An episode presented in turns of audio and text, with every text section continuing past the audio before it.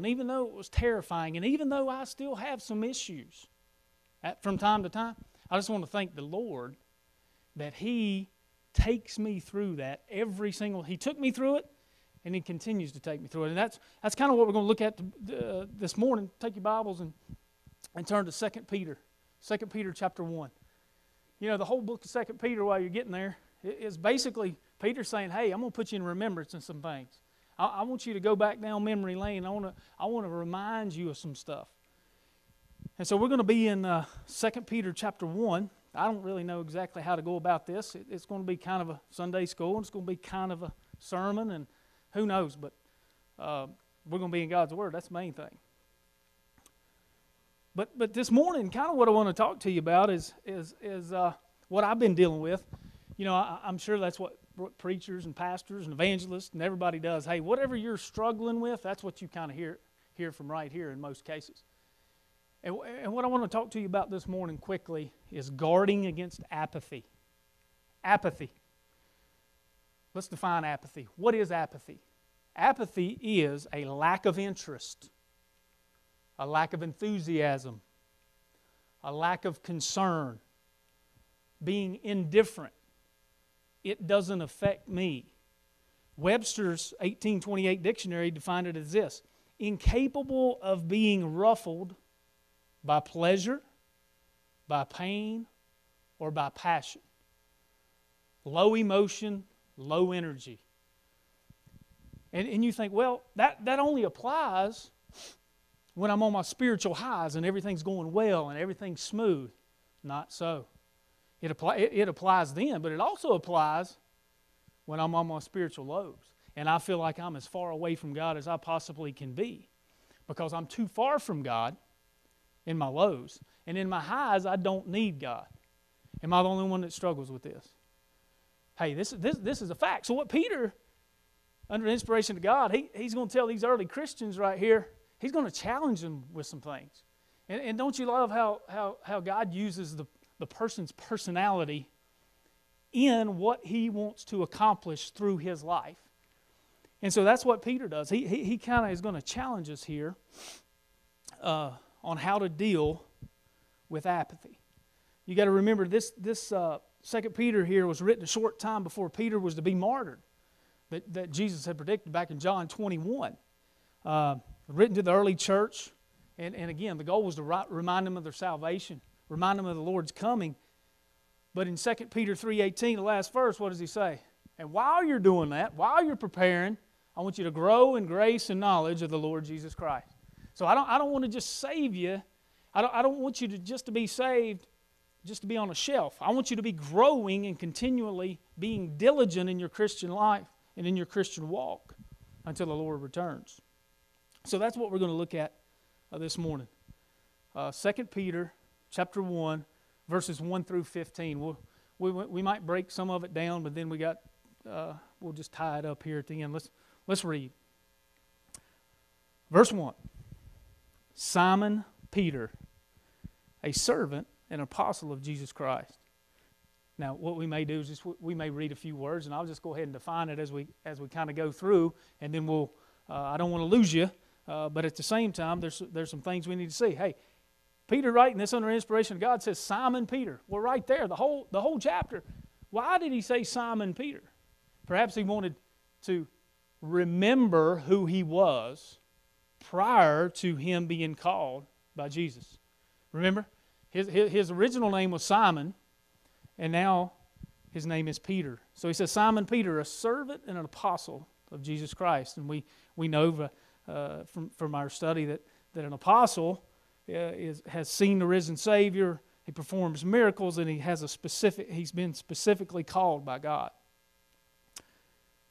Simon Peter, a servant and apostle of Jesus Christ, to them that have obtained like precious faith with us through the righteousness of God and our Savior, Jesus Christ. Hey, let's just go ahead and pray before we get started. Lord, I come to you this morning, God. I just I thank you and praise you for who you are, Lord. Just thank you for your word, and as you challenge us this morning, Lord, I pray that we would be attentive. I pray that we would act on what you have for us. And whatever is said and done, I pray that would honor and glorify you, and just challenge us with your word. In Jesus' name I pray. Amen. So he says, to them that have obtained like precious faith. Obviously, that's to Christians, to believers, like precious faith, to the early Christians. By the way, there's only one faith. Jesus said, I am the way, the truth, and the life, and no man comes to the Father but by me. Now, what is faith? Faith is a conviction of truth. You understand? Conviction of truth. The difference is what is the object of that? Faith, what is the object of your faith? If I say 2 + 2 is 4, that's an absolute truth. I mean, I have a conviction about that. That's not the faith he's talking about. The faith he's talking about is, do you have a conviction of truth? Do you have a conviction of what Christ has done? Do you have a conviction that Christ was buried, He died, He was buried, He rose again according to the Scriptures in 1 Corinthians 15. Do you put your faith in that? Is Jesus Christ the object of your faith? That's who I'm writing to, those people that have put their faith in that. Through the righteousness of God and our Savior Jesus Christ. Hey, there's nothing that we did to obtain His righteousness. He did it all for us. Verse 2. Grace and peace be multiplied unto you through the knowledge of God and of Jesus our Lord. Increase, Peter's saying, hey, increase your grace and peace through the knowledge of God and Jesus our Lord. Verse 3, according as His divine power hath given us all things that pertain unto life and godliness through the knowledge of Him that hath called us to glory and virtue. We are given promises that we might partner with Christ. Now, if you and I make a promise, that's one thing. How many of you broke a promise? I know I have. I've broken promises. We're getting a promise here from God who cannot lie, Titus 1 says. That's a different kind of promise. Hey, if we put, our faith, okay, and who's the object of our faith? Jesus Christ. He has provided and given us all things, the Bible says, that have pertained unto life and godliness through the knowledge of Him that hath called us to glory and virtue. Now, you think, man, that's pretty shallow. Well, actually, it's pretty simple, but it's pretty difficult, right? Because Romans 6 says, hey, we still have this flesh, right?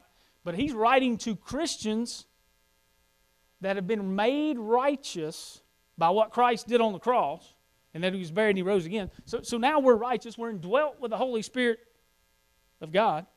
And now what he's saying is, hey, you need to partner up with the Holy Spirit.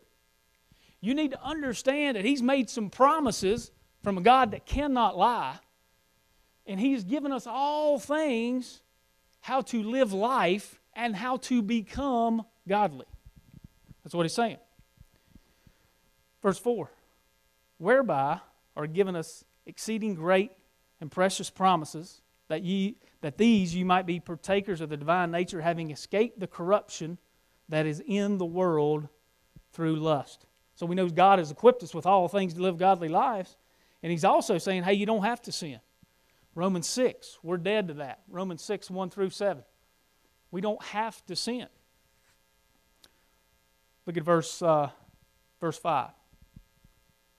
And beside this, giving all diligence, add to your faith virtue, and to virtue knowledge.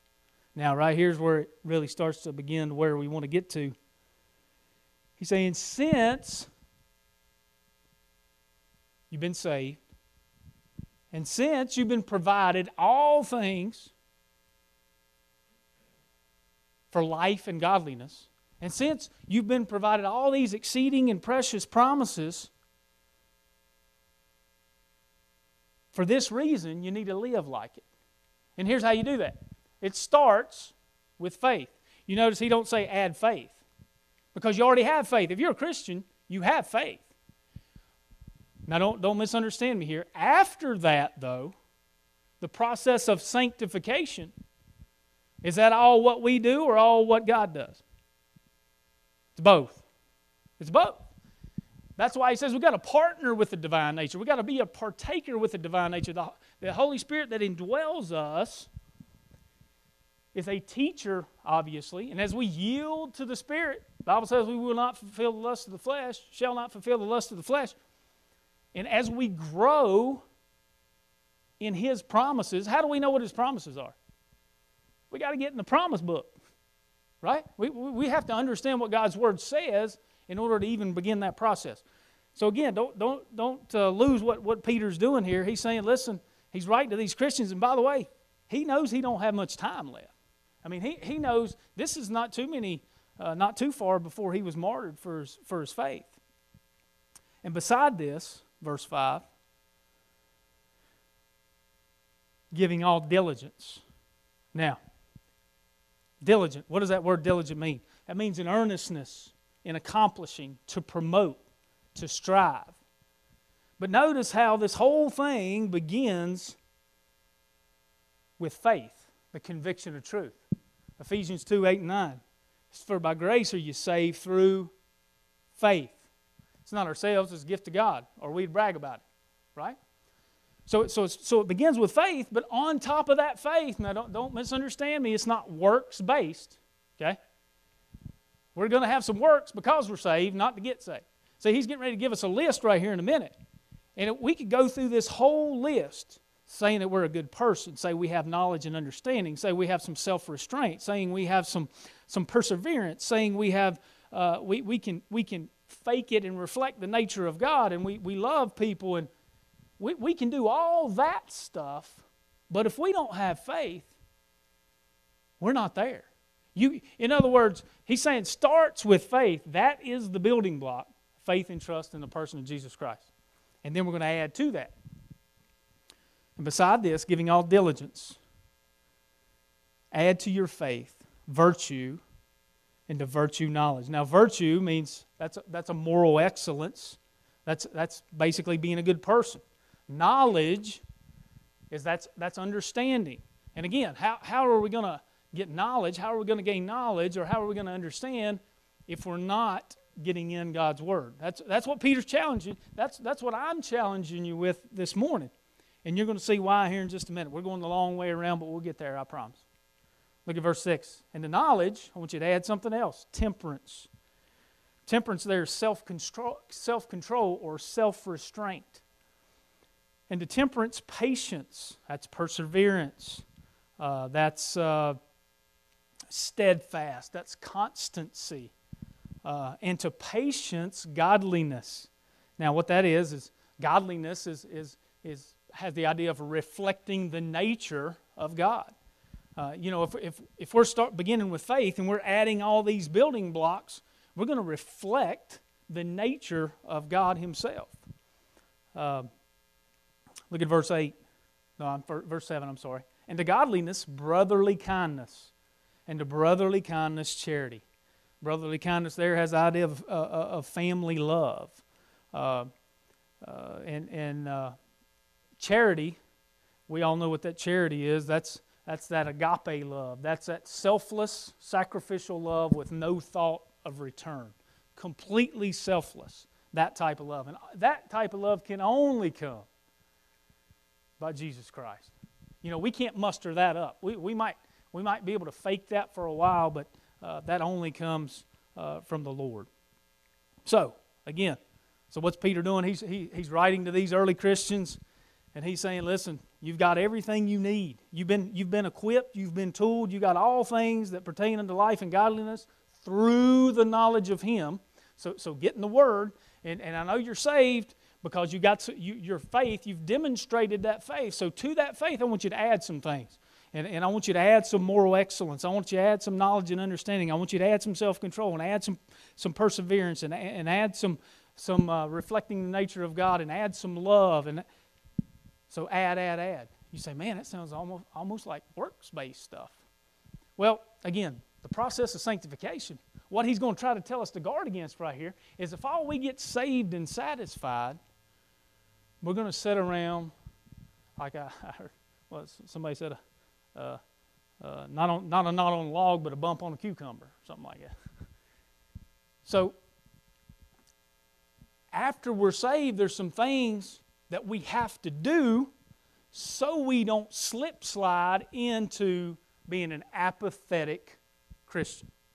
You follow me so far? That's what Peter said, under inspiration of God. Now, verse 8. For if these things be in you and abound. Now, we know there's some things in us, right? We have some spiritual gifts. We've been indwelt with the Holy Spirit. There's some stuff in us, but is it abounding? Is it making itself known? Is there evidence of that? For if these things be in you, all these things he's telling us to add to our faith and abound, they make you that ye shall neither be barren nor unfruitful in the knowledge of our Lord Jesus Christ. So what Peter's saying is, he's look, early Christians, you got everything you need that pertains unto life and godliness. To your faith, I want you to add this, this, this, and this, moral excellence and all these things. And if these things are in you and they abound, they're going to come out, okay? And they're there in quantity. If they're there, they're going to protect you from some stuff. First thing they're going to protect you from is being barren. So what does that mean? Neither barren. Now, that word there, barren, think about this. That means free from labor. That means at leisure. That has the idea of being lazy. So if these things are abounding and you're diligent in adding these things, you won't be free from labor or at leisure. Okay? Again, we're talking about apathy. So what happens to us? I mean, we don't have to be lazy people secularly, but we can be lazy people spiritually. You follow me?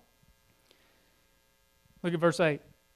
If these things be in you and abound, they may make you that you shall neither be barren nor unfruitful.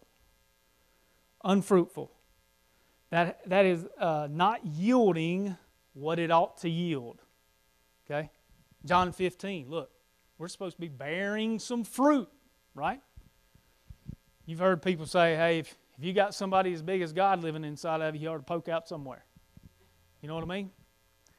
So we are indwelt with the Holy Spirit. John 15 says, hey, we need to be bearing some fruit. Look at verse 9. Now, if you lack these things, but he that lacketh these things, he that does not add on, he that lacketh these things is blind. That has the idea there of being mentally blind or kind of looking through an obscure glass or not clear. You ever got foggy-minded spiritually? You know what I mean? You just don't know which way to go. You don't know how to pray. You don't know. You're just kind of wishy-washy. The Bible says a double-minded man is unstable in all his ways. And I can say amen to that for sure. So, again, if you're not adding to your faith, then you will become unfruitful and spiritually blind. And then the other part of that verse, in verse 9, says, then you cannot see afar off and hath forgotten that he was purged from his old sins. Cannot see far off, nearsighted, consumed really with the short term. Really, the idea is, hey, we're so concerned with self. I'm so concerned about me and what affects me and what doesn't affect me, that I'm not even looking out there. So again, you add this stuff, you won't get in that shape. And lastly, it says, and have forgotten that he was purged from his old sins. Forgotten that he was purged from his old sins. I don't know about you, but I mean, think about the children of Israel. They had to be reminded a lot, didn't they? Think about Peter right now. He's writing to the early Christians. I'm not a scholar whatsoever, but the study I did was like, this may be about 30 years or so from the day of Pentecost when he got up there on a stump and just fired it up and preached.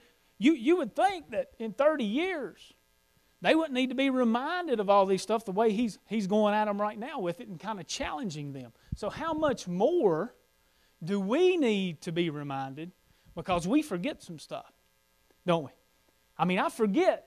Just like I was kind of testifying what God did for me 3 years ago. You know, you tend to forget where you came from and what God did for you. And so he's going to, on later in the chapter here, he's going to tell them, hey, you need to remember some things. So, but if you lack these things, if you're not adding on to your faith, you're blind, you can't see afar off, and have forgotten that he was purged, cleansed from his old sins. Forgotten that we've been cleansed. Look at verse 10. Wherefore, the rather, brethren, give diligence. There's that word again, diligence. Give diligence to make your calling and election sure. Now, that's not, hey, not loss of salvation or your work to stay saved. You say, well, you know, I'm not a scholar, but I can tell you this. We are called, we are elected. You say, how's that? According to his foreknowledge, that whosoever put their faith and trust in the person of Jesus Christ, the day we accepted him and him alone for salvation. So, you know, we don't even have to get involved in that particular truth. To me, it's pretty simple. According to his foreknowledge, he knows who's going to accept and reject him as Savior. That's the bottom line. So, verse 10, wherefore the rather, brethren, give diligence to make your calling and election sure. He's saying, hey, exert yourself here. Put some effort into making your calling and your election stable. I mean, you want to make your Christian walk stable. For if you do these things, do what things? Add to your faith. Virtue and all the list that we went through. If you do these things, if you add on, then you shall never fall. Now, that's not fall from salvation. We know that. No man's able to pluck us out of the Father's hand. We're sealed to the day of redemption. I mean, we know all those truths, right? We understand that. It has nothing to do with losing your salvation. Here's what it has to do with. How many of you have stumbled in your Christian walk? I have. So he's saying, look, if you add to your faith, if you add all this list of things that I give all diligence to add to your faith virtue, knowledge, and temperance, and patience, and godliness, and brotherly kindness, and charity. If you add all these to your faith, it'll keep you from stumbling. It'll keep you where you need to be in your Christian walk. It'll keep you in your sanctification. That's why he can say, grow in grace and knowledge of the Lord Jesus Christ in chapter 3 there. So, verse 11. For so an entrance shall be ministered unto you abundantly into the everlasting kingdom of our Lord and Savior Jesus Christ. You know, sometimes you just got to acknowledge what you don't know. And I studied this verse, and I prayed about this verse. All I can come up with is, hey, we know that there's some crowns available. All right? We know that there's some crowns available for our obedience as Christians and how we accept our calling. And I'll just leave it at that. For so an entrance shall be ministered unto you abundantly into the everlasting kingdom of our Lord and Savior Jesus Christ. Verse 12. Wherefore, I will not be... Now, Peter's about to get on him here now. This is his personality coming out. Wherefore, I will not be negligent to put you always in remembrance of these things, though you know them. Now, let's stop right there. I mean, would you agree that for the last several years, we have been taught absolute truth in the Word of God? Amen. Amen. I mean, I've grown more than I have ever grown in my life. Not because he's such a great man, but because he yielded to the Spirit and taught us what the Word of God says. Okay? So what I want to tell you is, Peter's saying, look, I'm going to put you in remembrance of these things, though you know them. I'm here to tell you this morning, I need to be reminded of some stuff, though I know them.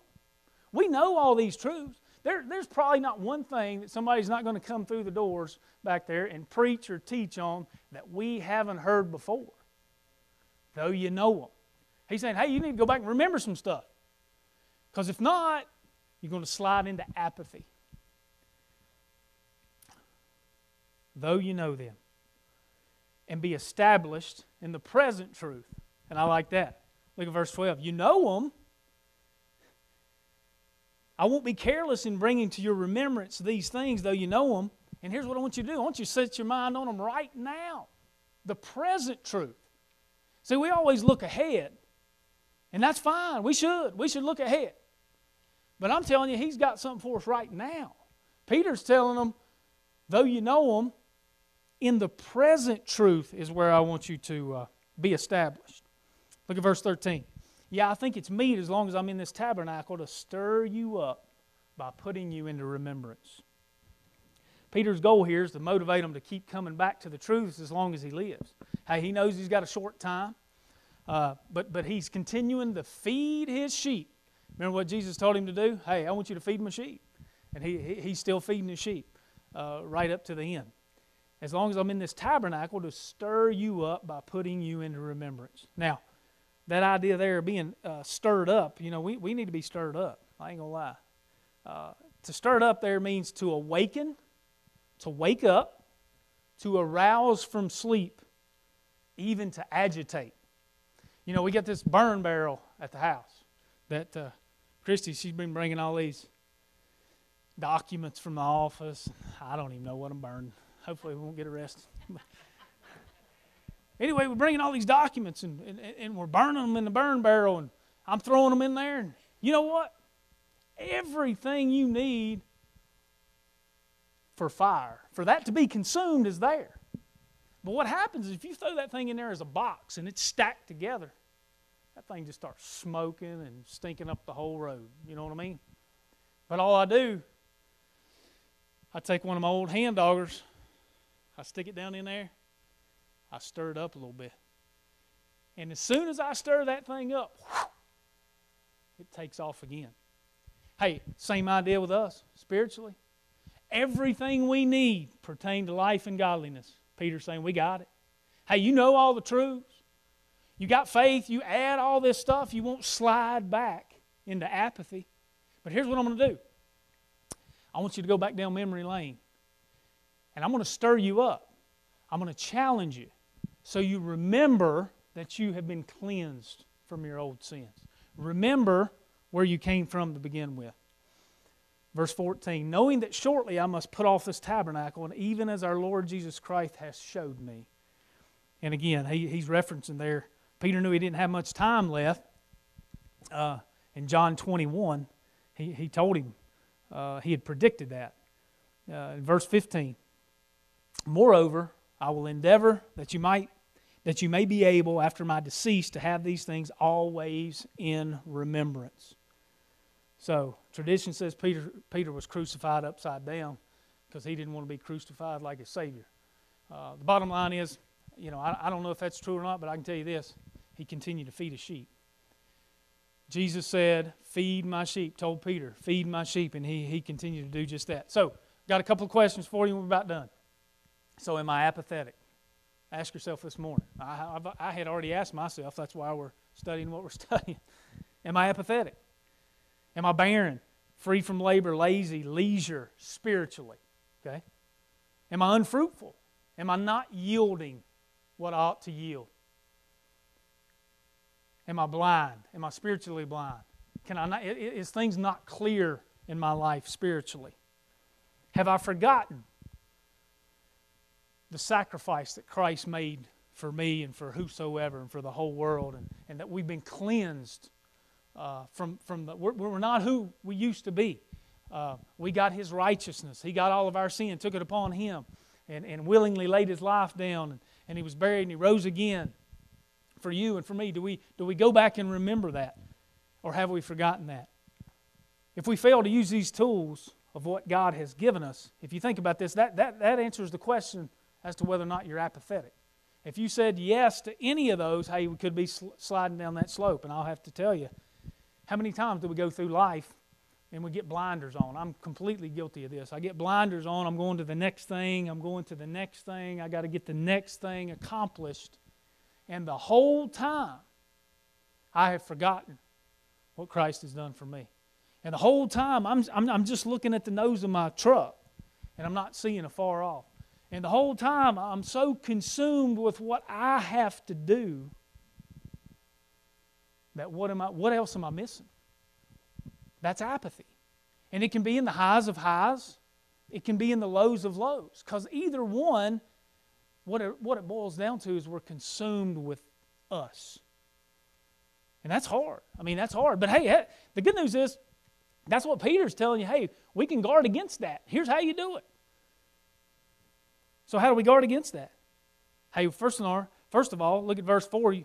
We need to partner. That word there, partaker, means to partner with. We need to partner with the divine nature.